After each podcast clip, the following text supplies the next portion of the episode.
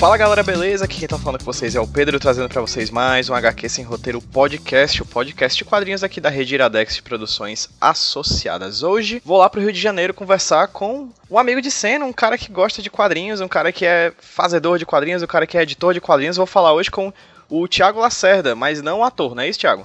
Exatamente. Thiago, fala pra quem tá ouvindo a gente, quem é você, por favor? Então, eu sou o Thiago Lacerda, mas eu acabei adotando o El Cerdo, né, como a assinatura nos quadrinhos, que foi um trocadilho com o sobrenome Lacerda.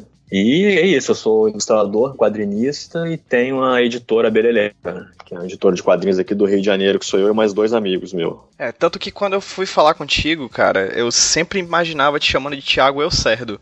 Porque é assim que você assina, né, teus trabalhos. Inclusive, tuas redes sociais são todas assim, né? Exato, é. Pois é, tem o ator, né, cara, Thiago Lacerda. Eu acabei, na época, quando ele começou a bombar na televisão, assim, que eu tava entrando nessa coisa de internet, eu falei, não vai dar pra competir com esse cara usando esse nome. Aí eu acabei usando El Cerdo mesmo.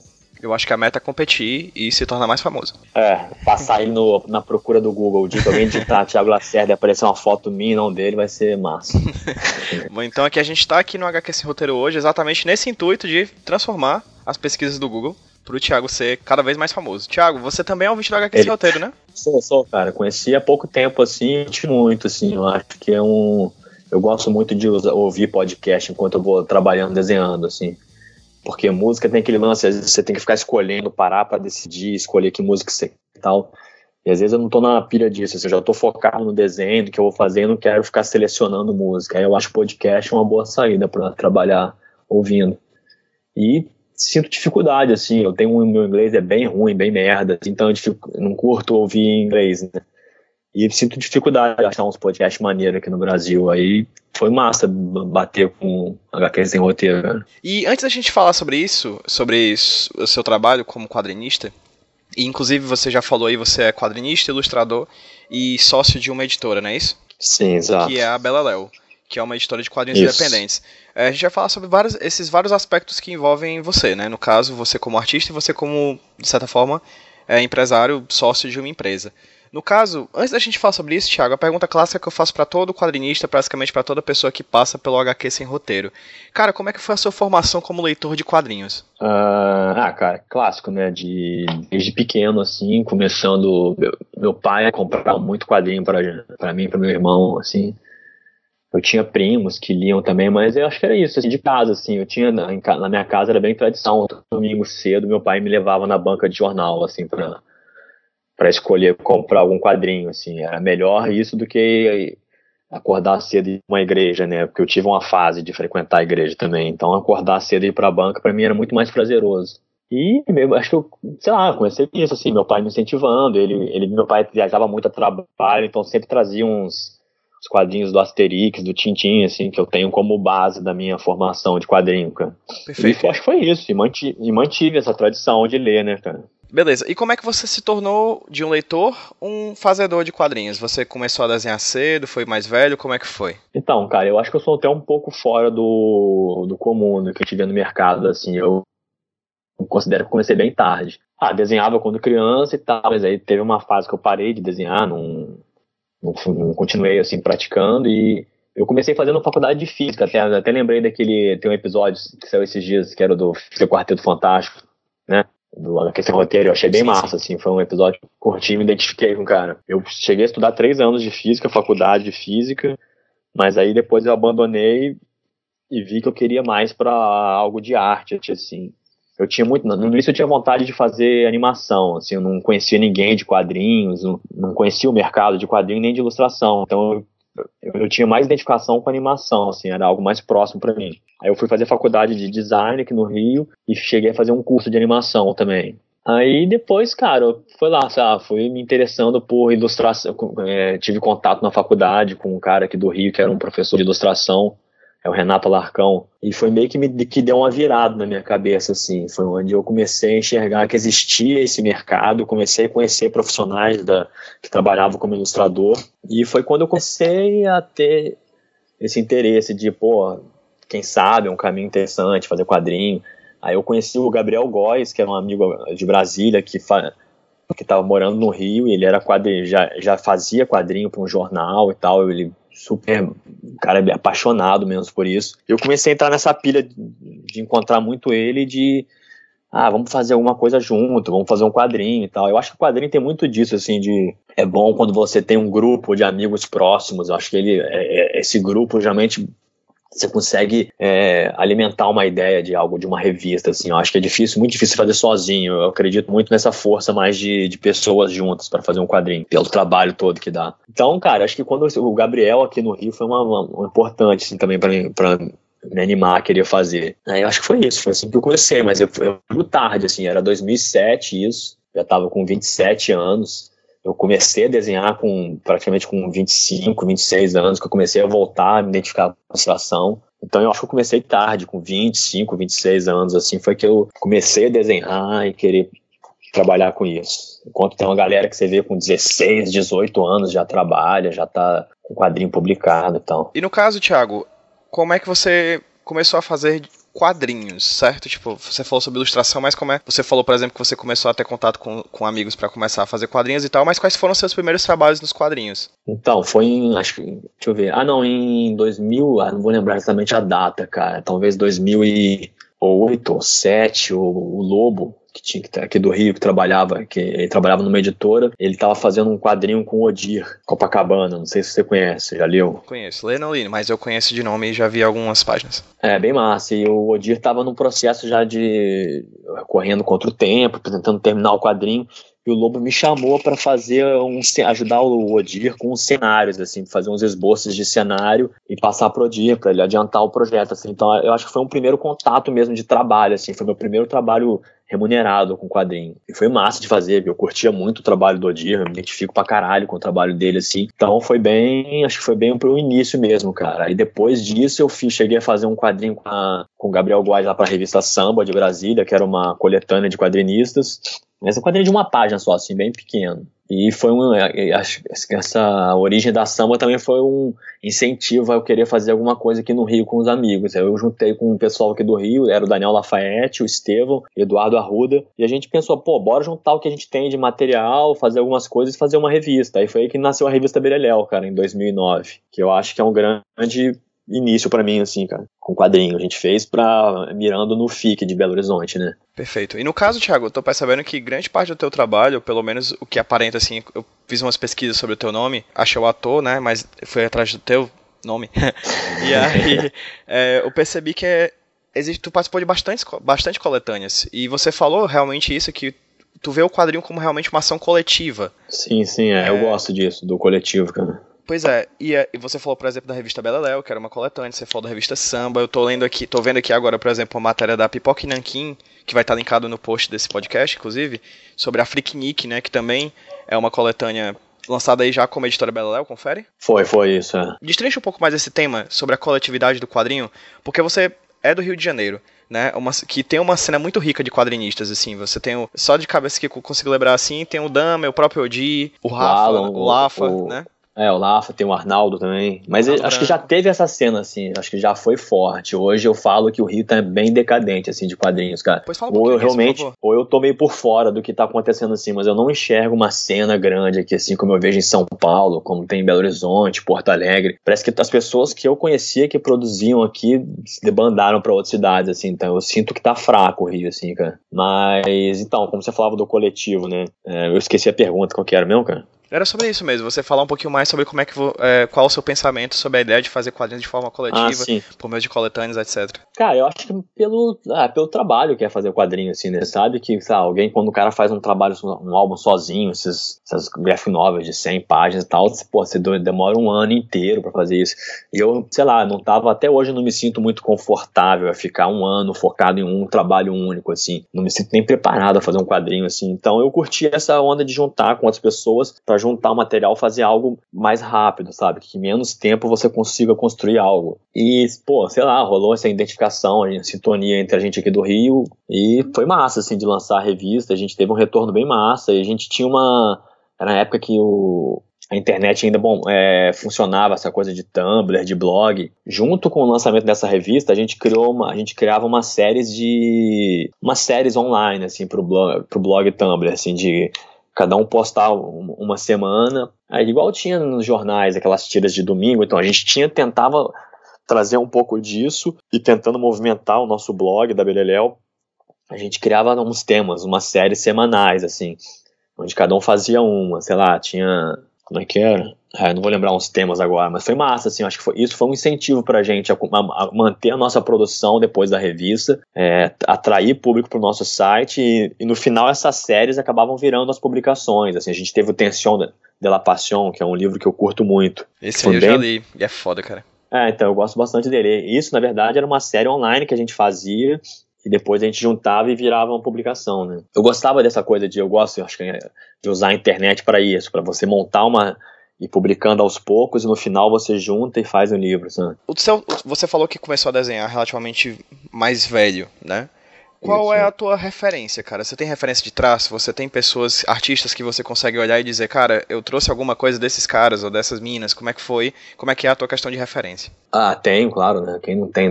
Então, cara, acho que de traço, assim, eu fiquei muito fissurado quando eu conheci o trabalho do... Eu vou trazer umas coisas mais atuais, assim, do Christophe Blain, assim, que é um francês... Ele teve um álbum publicado no Brasil, assim, que passou super despercebido, eu acho um desperdício, que é um dos melhores quadrinhos que eu tenho, assim, de referência, que tá sempre acessível, que era o Isaac o Pirata.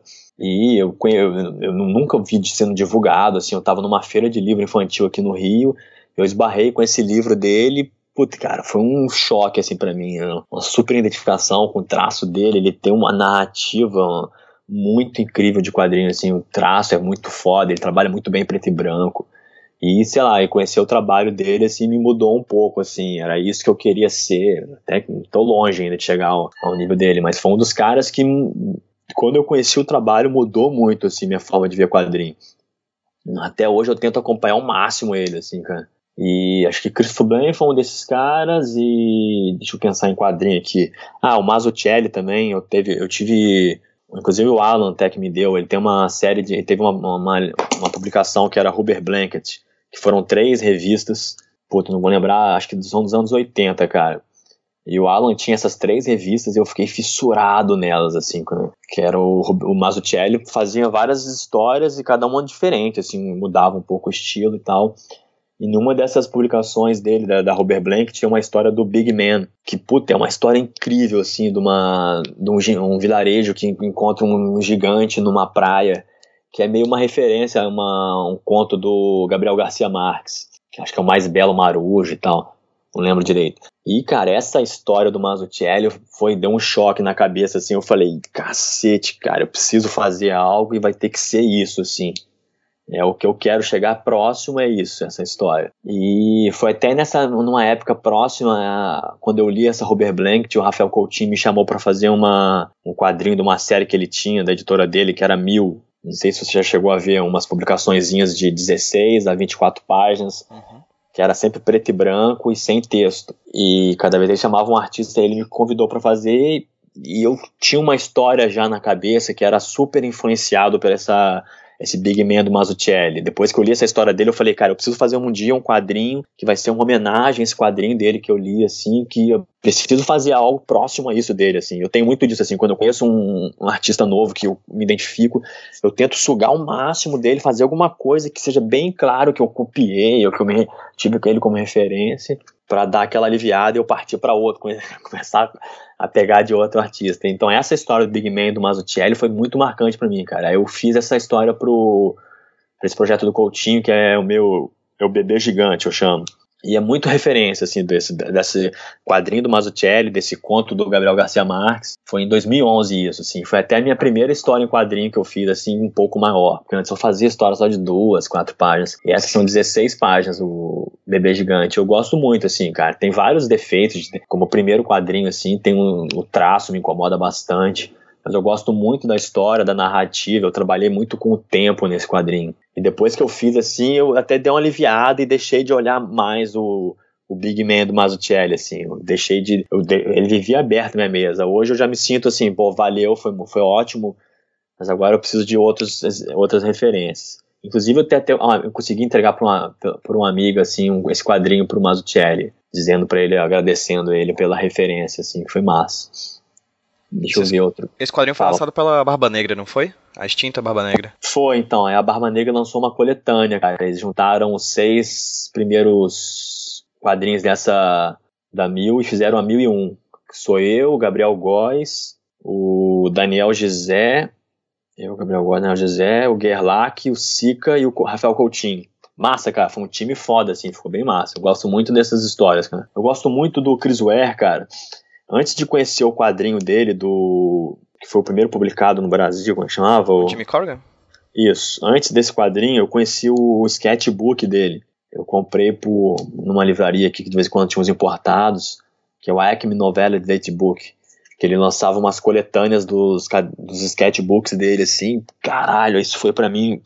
Eu já tinha esse costume de desenhar, eu sempre carreguei um caderno comigo, eu viajava, onde eu ia, eu tinha esse caderno de desenho, de ficar desenhando na rua e tal. E esse livro do Chris Ware é meio isso, assim, são os rascunhos dele, desenhos de locação, onde ele viaja, alguns rabiscos de quadrinho. E, cara, foi massa, assim, eu tenho 2 dele, assim, puta, eu recomendo a todo mundo, assim, quem gosta do trabalho, muita gente que gosta, conhece o trabalho dele, não conhece esse lado dele que é mais soltão, mais rabiscado e tal. E deixa eu ver outro. Cara, e tem uma galera de... Ah, o Sem Pé também, que é um cartunista francês. Tem mega identificação com ele, cara. Vários livros dele, é super sintético, pouca linha, assim. Deixa eu ver aqui mais. É difícil agora lembrar outros. Ah, eu acho que, cara, tá basicamente isso, cara. Show de bola, show de bola. E, Thiago, vamos lá, você é quadrinista, você fazia quadrinhos, etc. E aí decidiu criar a Bereleu. Você pensou, minha vida tava muito boa como quadrinista, vou querer vida boa como editor também, é isso? Na verdade, começou com a Bereleu, né? Assim, acho que a Bereleu, eu não tinha feito muita coisa sozinho, assim. A Bereleu que foi um grande gancho, assim, empurrão pra eu começar a fazer mesmo, assim. Acho que sem a Bereleu não estaria tão focado hoje, assim. Mas só uma dúvida, a Bereleu que você fala, Bereleu revista ou Bereleu editora? Então, ela começou como uma revista, a gente não tinha intenção nenhuma de ser editora, foi em 2009, e em um ano a gente vendeu ela e esgotou, assim. Então, como a gente teve um retorno muito bom, a gente falou, cara, bora fazer outra coisa, sacou? Bora lançar outra e tentar montar uma editorinha, assim. Então, foi um gancho, assim, um empurrão pra gente manter a editora, sabe? Aproveita e fala o que é a Bereleu, qual é a linha editorial dela, qual é o diferencial dela pra você em relação a outras editoras? Tá, então, a gente começou com acho que a gente é uma editora super pequena, né, são 3 pessoas, 4 agora que minha namorada tá ajudando a gente na editora. A intenção nossa não é ficar publicando outros autores, é ter uma editora pra gente se autopublicar, pra gente não precisar correr atrás de outra editora e publicar o nosso próprio trabalho. Eu acho que, cara, geralmente as pessoas envolvidas na editora tinham uma pegada mais pra esse humor nonsense, assim, a gente sempre teve essa, não é aquele humor de fazer rir da gargalhada, sabe? Ah, eu acho que é bem focado no humor, assim. Hoje em dia, quando teve a entrada do Pablo Carranza na editora agora também, que a gente publica a Smegma dele, que botou uma pegada um pouco mais, ele tem um humor mais sacana, mais podrão, assim. E eu acho que a diferença nossa é que a gente cria conteúdo, né? A gente é uma editora que cria, a gente, de tempos em tempos a gente cria coisas pra internet, que a gente fica publicando nas redes sociais nossa, vez ou outra vira uma publicação ou não. Então eu acho que a nossa diferencial é isso, assim, a gente é uma editora super pequena, o foco é o nosso trabalho. Vez ou outra a gente consegue lançar o trabalho de algum amigo que é bem próximo ao nosso trabalho que a gente gosta, e a gente tem um pouco disso, de criar conteúdo, assim. E acho que o diferencial também de outras editoras, a gente, se bobear, deve ser uma das pouquíssimas editoras em que os editores também são os ilustradores e os produtores dos quadrinhos, assim, que é o que acaba conflitando um pouco, né? Porque a editora exige muito, e quanto mais tempo a gente se dedica a isso, a gente produz menos, assim. Eu fiquei muito tempo por trás cuidando muito de venda, participando de feiras, assim, e, sabe, viajava quase todo mês com a editora para divulgar o nosso trabalho, né, que é super importante hoje em dia essas feiras e tal. E eu percebi o quanto isso foi me tomando tempo de produção de quadrinho, né, cara? Porque eu gosto dessa parte da venda, assim, eu sempre tive interesse por isso, eu acho que foi até o que me levou a querer ter editora, assim, eu gosto de vender, eu gosto desse contato com o público, né? De falar sobre o nosso trabalho, acho que finalmente a gente, eu poderia estar fazendo alguma coisa, falar bem daquilo que eu entendo, assim, né? Perfeito, tô dando uma passadinha aqui agora na loja da Bereleu no Ilúria, né? O link vai estar no post, galera. Então, Thiago, fala um pouquinho sobre como é que tá sendo esse teu trabalho como editor. Eu tô vendo aqui que vocês têm uma quantidade relativamente alta, grande de artistas, né? Você já tem trabalhos do Gomes, né? Vocês têm trabalhos... O próprio Tensión de la Pasión é tipo uma... uma coletânea de vários artistas diferentes, né? Como é que tá sendo esse trabalho como editor e como é que tratar com esses caras que são grandes nomes até da cena independente do Brasil? Ah, cara, então, a gente, o massa de se envolver com quadrinho, assim, eu acho que é o que eu fiz. Meus grandes amigos hoje em dia são pessoas do quadrinho que eu fiz conhecendo, fazendo quadrinho, assim, são os amigos, realmente amigos de verdade, assim. Então é massa quando você tem esse interesse em comum, sabe, o que isso pode gerar. E a gente tenta trabalhar com pessoas que estão... O Caio Gomes está com a gente desde o início, assim, a primeira revista tinha uma história dele também. E é um cara que a gente sempre foi assim, bem amigo, o trabalho tem uma proximidade, assim, com os temas e tal. Então é massa poder trabalhar com gente que a gente curte, a gente gosta, e ver o cara chegando. Pô, o Gomes hoje é super bombado, assim, cara, os trampos que ele faz, as tiras, é super divulgado. Essa série que a gente lançou dele, os 2 livros, bombou, virou meme na internet, assim. Então, pô, é o maior prazer estar trabalhando com caras massas, assim, e poder publicar gente que a gente gosta, sabe? A gente tem, assim, a gente tenta publicar algo que todos da editora gostem, reconheçam como algo próximo, né? E eu tava vendo aqui, por exemplo, o Biri Soco, né? Eu vi esse quadrinho muito, assim, rodar muito em muito canto ano passado, né? Ou foi ano retrasado, não sei, não lembro quando ele foi lançado. Só sei que ele tava na lista de melhores do ano de muita gente. Então, ele começou como o Gabriel Góes, né, cara? Que é amigo meu das antigas do quadrinho, assim, que tinha Samba, mas a Samba acabou, né? E ele já publicou uma historinha do Soco na Samba, e isso foi evoluindo, assim, virou algo mais sério pra ele, assim. Ele criou todo o universo do Biri Soco e ele publicava online, né? E depois que acabou a Samba, a gente trocou uma ideia, assim, a gente sempre se identificou muito, a gente tem uma semelhança já ao trabalho do Góes, acho que super funciona com a Bereleu. A gente conversou de lançar pela Bereleu, né? E foi massa, assim, cara, eu curto pra caralho, ele conversa um pouco com a Smegma do Pablo, essa coisa de ter um universo, assim, é um quadrinho que você ele vai crescendo, sabe? Você vai conseguindo lançar outros quadrinhos sobre esse personagem, esse universo em volta dos personagens, os vilões, e isso vai dando muito pano para outras coisas e outros produtos, assim. Eu gosto de estar com isso, assim, de trabalhar com isso, de poder... Eu acho que essa coisa de criar um universo, você aproxima mais o seu leitor ao seu trabalho, sabe? A pessoa vai criando cada vez mais interesse do que quando você lança um quadrinho único, assim. Cada vez que o cara lê um quadrinho, ou compra uma camisa, ou ele vai se identificando mais com o personagem. E eu gosto muito da Smegma do Pablo e do Biri Soco, do Góes, por isso, assim, o universo dessas duas histórias é muito massa, assim, pô, toda vez que a gente senta pra conversar, a gente começa a pensar em brinquedo, em camisa, e adesivo. E o Soco foi massa lançar, cara, a gente tá agora fechando até um zine do Soco, mas a gente vai lançar uns zines esse ano antes de lançar o volume 2. E cara, uma pergunta que me veio à mente há um tempo atrás e eu lembrei agora. No caso da Smegma, o Paulo Caranza aí tem um trabalho que lida muito com a questão da escatologia, né? Um humor Sim. bem escatológico. No caso, como é que seria editar um trabalho desse tipo? Eu fico imaginando, por exemplo, os trabalhos dos comics alternativos americanos de muito tempo atrás, né?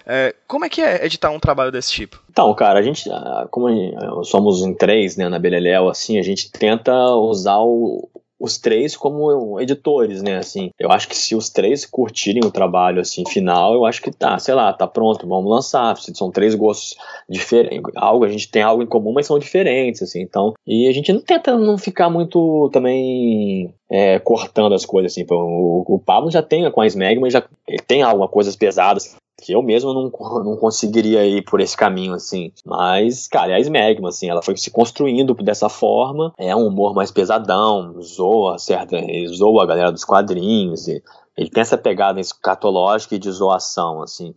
Parece humor de moleque de quinta série, a gente fala. Sei lá, enquanto o Pablo, por exemplo, vai fazendo a revista, a gente tem assim, um grupo de amigos que a gente gosta de estar sempre mandando trabalhos, assim, e ouvindo críticas e vendo se funciona ou não, assim. Então o Pablo ia mandando as histórias e tal, a gente dá um pitaco aqui e ali, assim, mas é praticamente dele, assim, né, cara? Eu acho massa, assim, eu acho que tava faltando isso, uma revista em série no Brasil e com esse humor, assim, é difícil hoje em dia humor, né, trabalhar com humor, você tem que ser mais seguro, assim, muita coisa que era usada antes, hoje em dia não funciona mais, né, cara? Mas eu acho que o Pablo trata bem dessa forma, assim, ele não pisa em minorias E no caso, Thiago, você citou, por exemplo, um trabalho muito bacana que eu já tive a oportunidade de ler, inclusive li no FIC de 2015, que é o Tensión de la Pasión, né? O volume 1. Vocês têm pretensão de lançar um 2 algum dia? Tem, cara, tem. Há muito tempo a gente tem essa ideia, mas eu acho que sai, sim, em breve, assim, sai. Explicando pra quem tá ouvindo a gente, o Tensão de La Passione é uma espécie de desafio, né? Um quadrinho meio desafio, assim, que é impresso em tinta cor-de-rosa, é bem bonito mesmo a edição. São várias histórias com o mesmo texto, não é isso? Isso, então, foi uma época que a gente tava muito... A gente conheceu uma... Na França existe um grupo de estudos que era o OuBaPo. São um grupo de quadrinistas que eles se basearam num estilo de escrita em que trabalha com restrições. Então eles começavam a fazer uns exercícios de quadrinho trabalhando com restrições, assim. E a Maria Clara, uma amiga nossa que morava aqui no Rio, é estudiosa de quadrinho, nos apresentou o OuBaPo e tal. E a gente curtiu muito essa pegada de começar a trabalhar com, vamos trabalhar com quadrinhos sem textos. E o Tensão veio disso, assim, a gente pegou um texto meio que referência dessas romances de banca pra senhora, tipo Priscila, Sabrina e tal. A gente criou um texto meio meloso e começamos a fazer quadrinho em cima desse mesmo texto, assim. Era sempre o mesmo texto e cada um criava uma história diferente. Então a gente começou a convidar uns amigos pra fazer também. E daí virou o livro, assim. E eu acho que, eu curto muito, cara. Atenção, acho bem foda. O texto é sempre o mesmo, né? Exato, tipo, é. É assim, A noite me envolvia quando François apareceu misterioso e sedutor. Nossos corpos trêmulos se tocaram, no estupor do momento perdi a razão, nunca mais o vi, jamais o esqueci. E aí tem vários artistas diferentes, com várias tramas diferentes a partir desse mesmo texto, né? Exato, é. Acho que são 12 artistas, cara. E a ideia até de publicar em rosa foi porque, na época, o amigo nosso do Maranhão, Bruno Azevedo, que é escritor e tem uma editora também, estava lançando um livro que a gente fez em parceria, que é Pitomba, né, a editora dele, que é o Intrusa. Que eram umas cartilhas que ele fazia para acho que um jornal, que é meio que parodiando esses romances de banca também. E a gente lançou em parceria esse livro dele. Então, e o Tensão foi, o nosso objetivo era lançar meio que junto, né? E a gente tentou fazer uma coisa bem baratinha, que era em uma cor só, e a gente optou o rosa para não ser, ao invés de usar o preto, poderia ficar bem sem graça, a gente usou o rosa, trazendo essa ideia de algo romântico e tal. Então ficou massa, assim, uma edição que eu curto bastante, cara. Thiago, falando já um pouco mais com você como editor e sócio de uma editora de quadrinhos independentes, qual é o papel que você consegue ver da Bereleu e de outras editoras pequenas, de pequeno porte, com os quadrinhos nacionais? Você consegue ver que a gente tem um mercado e como é que essas editoras se inserem diante dessa lógica de mercado nacional de quadrinhos? Cara, eu acho que quando a gente fala nessa coisa do surgimento da Bereleu e cena de quadrinhos, assim, eu me lembro de uma época da Comic Con aqui no Rio, 2010, 2011, onde não existia essa cena como hoje em dia, assim, de milhões de pessoas, de eventos com várias mesas de quadrinho e tal. Cara, a Comic Con aqui do Rio eram pouquíssimas mesas, eram 6 mesas e cada mesa eram pequenos grupos, assim, que se juntavam pra fazer, né? Então era uma época que, tipo, a gente era bem brother, tinha a Bereleu, tinha o pessoal de Brasília da Samba e tinha o Alex, um amigo nosso de Vila Velha, da Prego, e o Matias aqui da Tarja Preta do Rio também. Então era um grupo, assim, bem diferente, com projetos diferentes de quadrinhos, mas com interesses em comum, assim, até estilo de vida, eu acho que eu posso dizer, assim. E, cara, nessa época eu acho que a gente teve uma certa importância, assim, pra cena, assim. A gente vinha de uma época de sei lá, depois do Laerte, Angeli, o Fernando Gonzalez, teve a cena do Alan, o Damer, o Arnaldo. E depois deles ficou um hiato, assim. E eu acho que a gente veio a trazer de novo essa força de quadrinhos de coletânea e tal, cara. Eu vejo até uma certa importância no nosso surgimento, assim, dessas editoras. E como é que você vê o papel da coletânea hoje no mercado, assim? Cara, eu acho bom pra quem tá começando, quem não tem muita oportunidade de... Não consegue lançar algo sozinho, assim, se encaixar numa coletânea e tal. Eu vejo que de tempos em tempos surge uma, assim, que consegue juntar um material de bastante gente e tal. Mas eu confesso que eu dei uma saturada, assim, cara. Eu não é um tipo de livro que eu consigo ter, assim, na estante, assim. Eu acho que essas coletâneas, quando tem 30, 40 artistas, você começa a folhear, vai ter um ou outro bom, assim. Eu acho que oscila, geralmente. Vem oscilando muito essas coletâneas que eu tenho visto, assim. É difícil você ver só trabalho bom, até porque depende de cada um, né, cara? Que eu acho bom, outros não podem achar. Mas eu acho que quando tanto artista, quando você começa a ver, você vai esquecendo os outros, assim. Você esquece dos outros artistas da coletânea. Acho que ela tem um pouco disso, assim. É difícil você lembrar o que todo mundo que tá ali, sabe? Então eu acho que eu dei uma saturada e tal. Mas eu acho massa, eu acho legal ter, cara. E Thiago, quais são os planos pra Bereleu? Você já tem algum tipo de planejamento pra lançar alguma coisa agora em 2018? A gente tem muitos eventos em 2018, né? A gente tem FIC. E aí, você tem alguma ideia do que vem por aí? O que é que a Bereleu vai lançar em 2018? O que é que você tem pretensão pro ano que vem? Como é que é, de fato, os planos da Bereleu? Tá, então, acho que esse foi o primeiro ano que a gente conseguiu se organizar e ter estruturado, assim, quais seriam os lançamentos do ano, assim. Antes a gente fazia 1, 2 livros por ano só, assim. Acho que esse ano é o ano que a gente vai ter mais lançamentos. E a gente já lançou o Soco, a Smegma 5, agora a gente vai lançar um livro do Fábio Lira, que é a continuação era uma série que a gente lança, que é baseada em... O Fábio Lira é um amigo nosso até aqui do Rio, que a gente já lançou algumas coisas dele.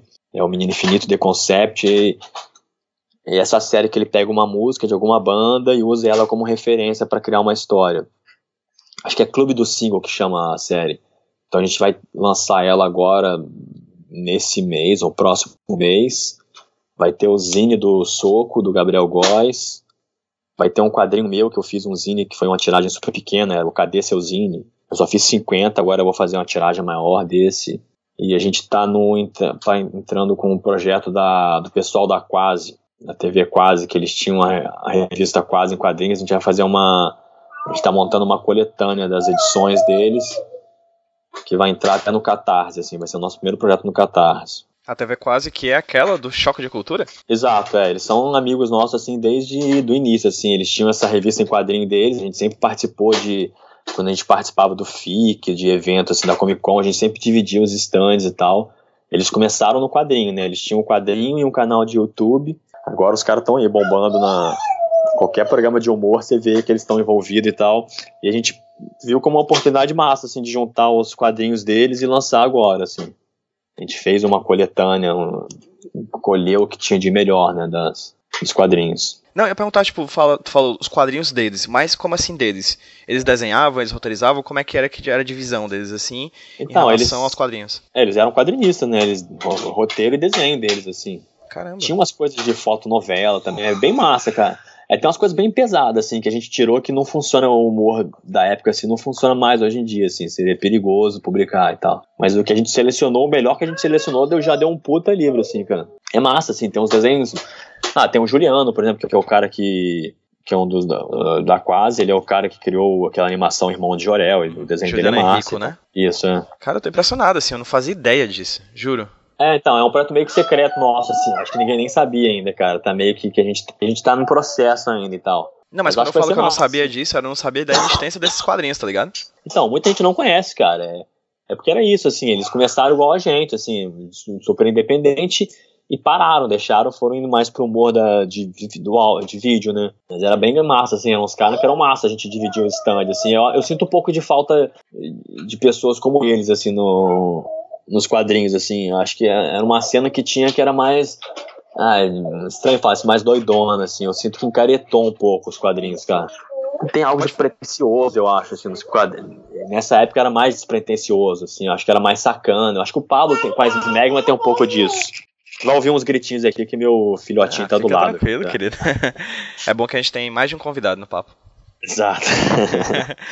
Massa, cara, de verdade. Pois, Thiago, me fala aí, cara, como é que a gente consegue encontrar o trabalho da Bereleu, onde é que a gente consegue comprar os quadrinhos dele pela internet, caso alguém seja ouvinte do Rio, caso não seja, como é que a gente consegue encontrar os trabalhos que vocês estão lançando? Massa, então, a gente teve aqui por um tempo aqui no Rio, cara, a gente tinha um ponto, né, uma loja nossa, que era a gente dividia um andar com um amigo nosso que tinha um selo de música de independente aqui do Rio, ele tem, né, que é eu acho que o melhor selo de a cena rock, assim, é lá, assim, a gente dividia esse espaço com ele, a gente tinha uma lojinha, a gente chegou a abrir um tempo a loja da Bereleu, que a gente fazia eventos, lançamentos, os amigos nossos que não vinham pro Rio lançavam lá, e foi massa, assim, cara, acho que a gente conseguiu, porque o Rio anda muito fraco, assim, a gente não tem como em São Paulo, por exemplo, que tem aquelas lojinhas que fazem sempre os eventos, que eu acho que isso ajuda a fortalecer a cena na cidade, o Rio ficou muito tempo sem isso, então eu acho que com esse espaço da Bereleu a gente conseguiu trazer um pouco disso, assim, e a gente acabou, além de ser para eventos, era um ponto massa, a gente fazia umas oficinas, uns cursos, assim, mas a gente acabou fechando, depois que meu filho nasceu, assim, a loja era um pouco distante, o centro do Rio ficou um pouco perigoso, assim, mas a gente ainda tem planos de reabrir, E enquanto isso, a gente tenta focar a venda na loja online, assim, cara. A gente trabalha com algumas lojas, assim, pelo Brasil, mas é uma parada que eu senti que deu uma certa canseira, é difícil relacionar. A gente tem poucas hoje em dia, que, como amigas, assim, que tem a Ugra, tem a, que é em São Paulo, a Itibã de Curitiba, tem a Books aqui do Rio. Basicamente são essas três que são as mais parceiras nossas, assim, cara, que a gente consegue vender. Ah, tem a banca Tatuí também de São Paulo.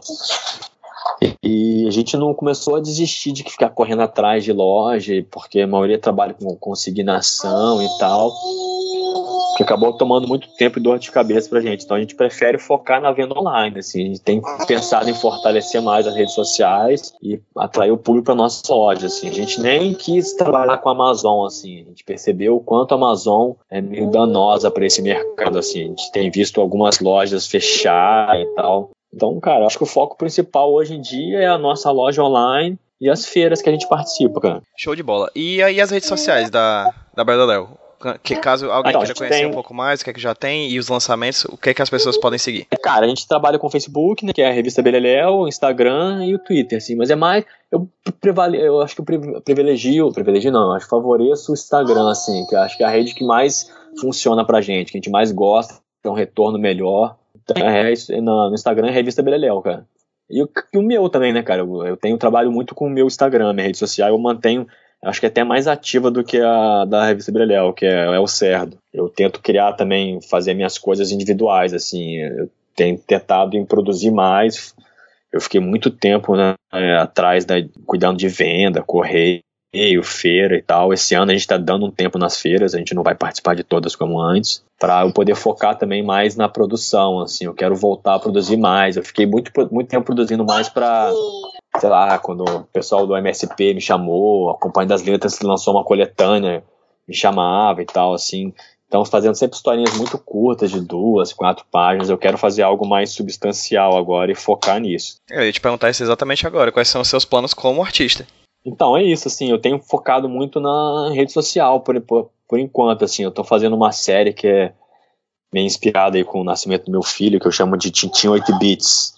Eu quis voltar a fazer umas coisas em pixel art, super simples, assim, sem grandes roteiros, sem piadas geniais. Então eu faço uns cartunzinhos como se fosse uma... eu tento buscar um pouco daquelas imagens, referências minhas de videogame, jogo de Atari antigo, pixel art. Os jogos de 8 bits, né? Então eu usei muito essa referência da tela de abertura desses jogos como referência. Então eu tenho feito umas séries, eu tento postar 1 ou 2 por semana, com meu filho Martim, aí eu chamei de Tintim 8 bits, assim. E acho que tenho curtido bastante fazer isso, cara, porque são piadinhas, uns cartoons sobre percepções minhas da vida dele, assim, do crescimento, da evolução dele, assim.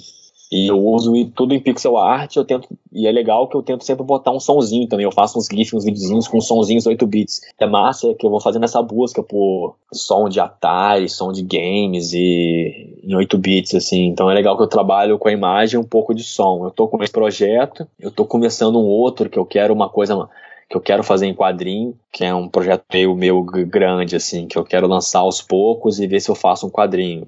Eu tenho publicado uma coisa ou outra, umas aquarelas, assim. Eu tô indo na fase de roteiro e de estudo de personagens. Acho que por enquanto é isso, cara. A gente quer lançar pro fim do ano pela Bereleu, voltar com a Bereleu, só que em um formato um pouco menor, que ele era como um livrinho, vai ser como uma revista, assim. Vai ser menos páginas e tal, algo menor, para eu voltar a publicar mais quadrinho pela Bereleu também. Então acho que vai ter essa revista no final do ano também. Ah, eu faço também bastante livro infantil, cara. É uma parada que eu me dedico bastante, assim. Acho que é um retorno legal para financeiro, que me ajuda a me manter, assim. E eu curto muito os projetos que têm aparecido para mim. Então é uma outra dedicação minha fora dos quadrinhos, que é ilustração e livros infantis. Ah, cara, tu me fala isso quando a gente já tá quase saindo. Fala mais sobre isso, pô. Fala um pouquinho como é que é trabalhar com isso, como é que você vê o mercado de ilustração pra livro infantil. Fala um pouquinho, por favor. Cara, eu acho que pra ilustração é um mercado até mais forte, assim. Grande parte dos ilustradores que eu conheço e conheci, me relacionei, assim, trabalham com livro infantil. Teve uma queda esses tempos pra cá, com essas crises de governo, assim, que o governo cortou umas compras que eles faziam de editoras para vender para escolas públicas, né, mas acabou de retomar, assim. Então isso voltou, assim, acho que as editoras vão voltar agora E é massa, assim, eu acho que em matéria de tempo e valor pago, assim, é muito mais valioso do que fazer um quadrinho, assim, você desenha menos e recebe mais. E eu curto porque é um tipo de trabalho que dá pra você se soltar mais, cara, não é muito careta, assim, livro infantil, as pessoas podem pensar que é algo caretinha pra criança, mas é algo que eu gosto bastante, assim, eu curto, assim, eu queria até publicar mais, eu tinha uma vontade de ter um lado da editora Bereleu focado mais para público infantil, assim, a gente não vê quadrinho infantil no Brasil, né, você tem lá a Turma da Mônica, mas eu digo de independente mesmo, eu mesmo não conheço, assim, não vejo ninguém publicando, e é algo que eu tinha vontade de um projeto futuro, assim, pela Bereleu, cara. E você acredita que publicações infantis têm um retorno financeiro bacana? Cara, com certeza, eu acho que é, além de ter esse ato bom de você estar formando o público, né, cara, que eu acho super importante, que muita gente, eu acho que nem se preocupa com isso. Toda feira que eu vou, assim, a gente vê que tem público, assim, pais. Sempre tem pais com filhos, assim, querendo comprar, assim. A gente tem umas coisas ou outras que funcionam, tipo, a gente tem uma publicação do Monstro, que são cenas do cotidiano, assim, só que em vez de ter pessoas comuns, são monstros, assim, tipo, no ponto de ônibus, andando de metrô, e de umas frasezinhas seguindo, assim. É um livro que eu gosto bastante, não é muito quadrinho, assim, e tem uma narrativa quase de quadrinho, mas são só quadros, assim, soltos, e funciona pra infantil, assim, cara, e toda feira que eu vou, assim, eu percebo o quanto falta uma mesa voltada pra quadrinho infantil, e aí agora a gente tem um Soco também, que é do Gabriel Góes, e super funciona pra infanto juvenil, molecada de 8, 10 anos, assim, é fissurado, ele tem essa influência de mangá, de anime, assim, quadrinho de porradaria, de ação. Teve um amigo meu, um cara que eu conheci na feira, numa feira dessas em São Paulo, assim, que é artista também, veio me dizer que o filho dele de 10 anos ficou fissurado com o Soco e tal, e chegou a fazer um zine. Ele mandou, assim, um moleque de 10 anos fez um zine do Soco, assim, é uma história massa até, cara. Então, cara, eu acho que falta, assim, gente não careta, porque tem uma coisa ou outra careta, assim, pra criança, assim, que eu não acho que legal, assim, eu acho que falta no mercado. E eu tenho boa vontade, assim, de fazer quadrinho infantil, assim, cara. Perfeito, Thiago. Cara, eu não tenho como agradecer por essa conversa massa que a gente teve aqui agora. É bacana conversar com artistas de todo o Brasil, principalmente artistas que têm outra visão além do próprio fazer quadrinhos, mas também do editar, por exemplo, como no seu caso. E a própria visão do ilustrador de livro infantil, assim, trouxe muitas questões, a gente abordou muitas questões, e espero que você tenha curtido também, cara. Pô, massa, cara, curti, tava querendo já fazer um podcast, eu curto participar, curto ouvir, massa, é uma oportunidade massa, hein, cara. E o seu, cara, acho massa o seu, assim, é legal ver um podcast como esse, assim, se destacando, assim, eu vejo muito podcast, eu até comentei esses dias lá, acho que no Facebook, assim, a gente vê muito podcast parece de youtuber, assim, eu meio que me cansei, parece que todas essas coisas de quadrinho é meio que voltado para juvenil, é sempre uns caras rindo de si mesmo, e uma fala meio abobalhada, cara, isso me incomoda muito, assim, sei lá, parece que 80% desses podcasts são assim, cara. E legal ser, eu gosto desse tom um pouco mais sério, mesmo falando de quadrinho, assim. Só tenho a agradecer, de verdade, pelos elogios e pela participação aqui no HQ Sem Roteiro dessa vez. Como eu vim falando para vários convidados e falo para você também, espero que esse tenha sido o primeiro papo de vários que a gente venha a ter. Estamos de porta aberta para quando você quiser falar sobre qualquer coisa assinada ao seu trabalho, se tiver algum lançamento novo, se tiver alguma coisa, conta com a gente para divulgar, tá bom? Porque realmente foi muito bom. E espero que a Beleleca só cresça e se torne ainda melhor. Mas, cara, valeu aí a oportunidade. Mano. Então vamos dar tchauzinho pra quem tá ouvindo a gente no 3, 2, 1. Valeu, pessoal. Até a próxima. Valeu, galera. Segue a Beleleca lá nas redes sociais.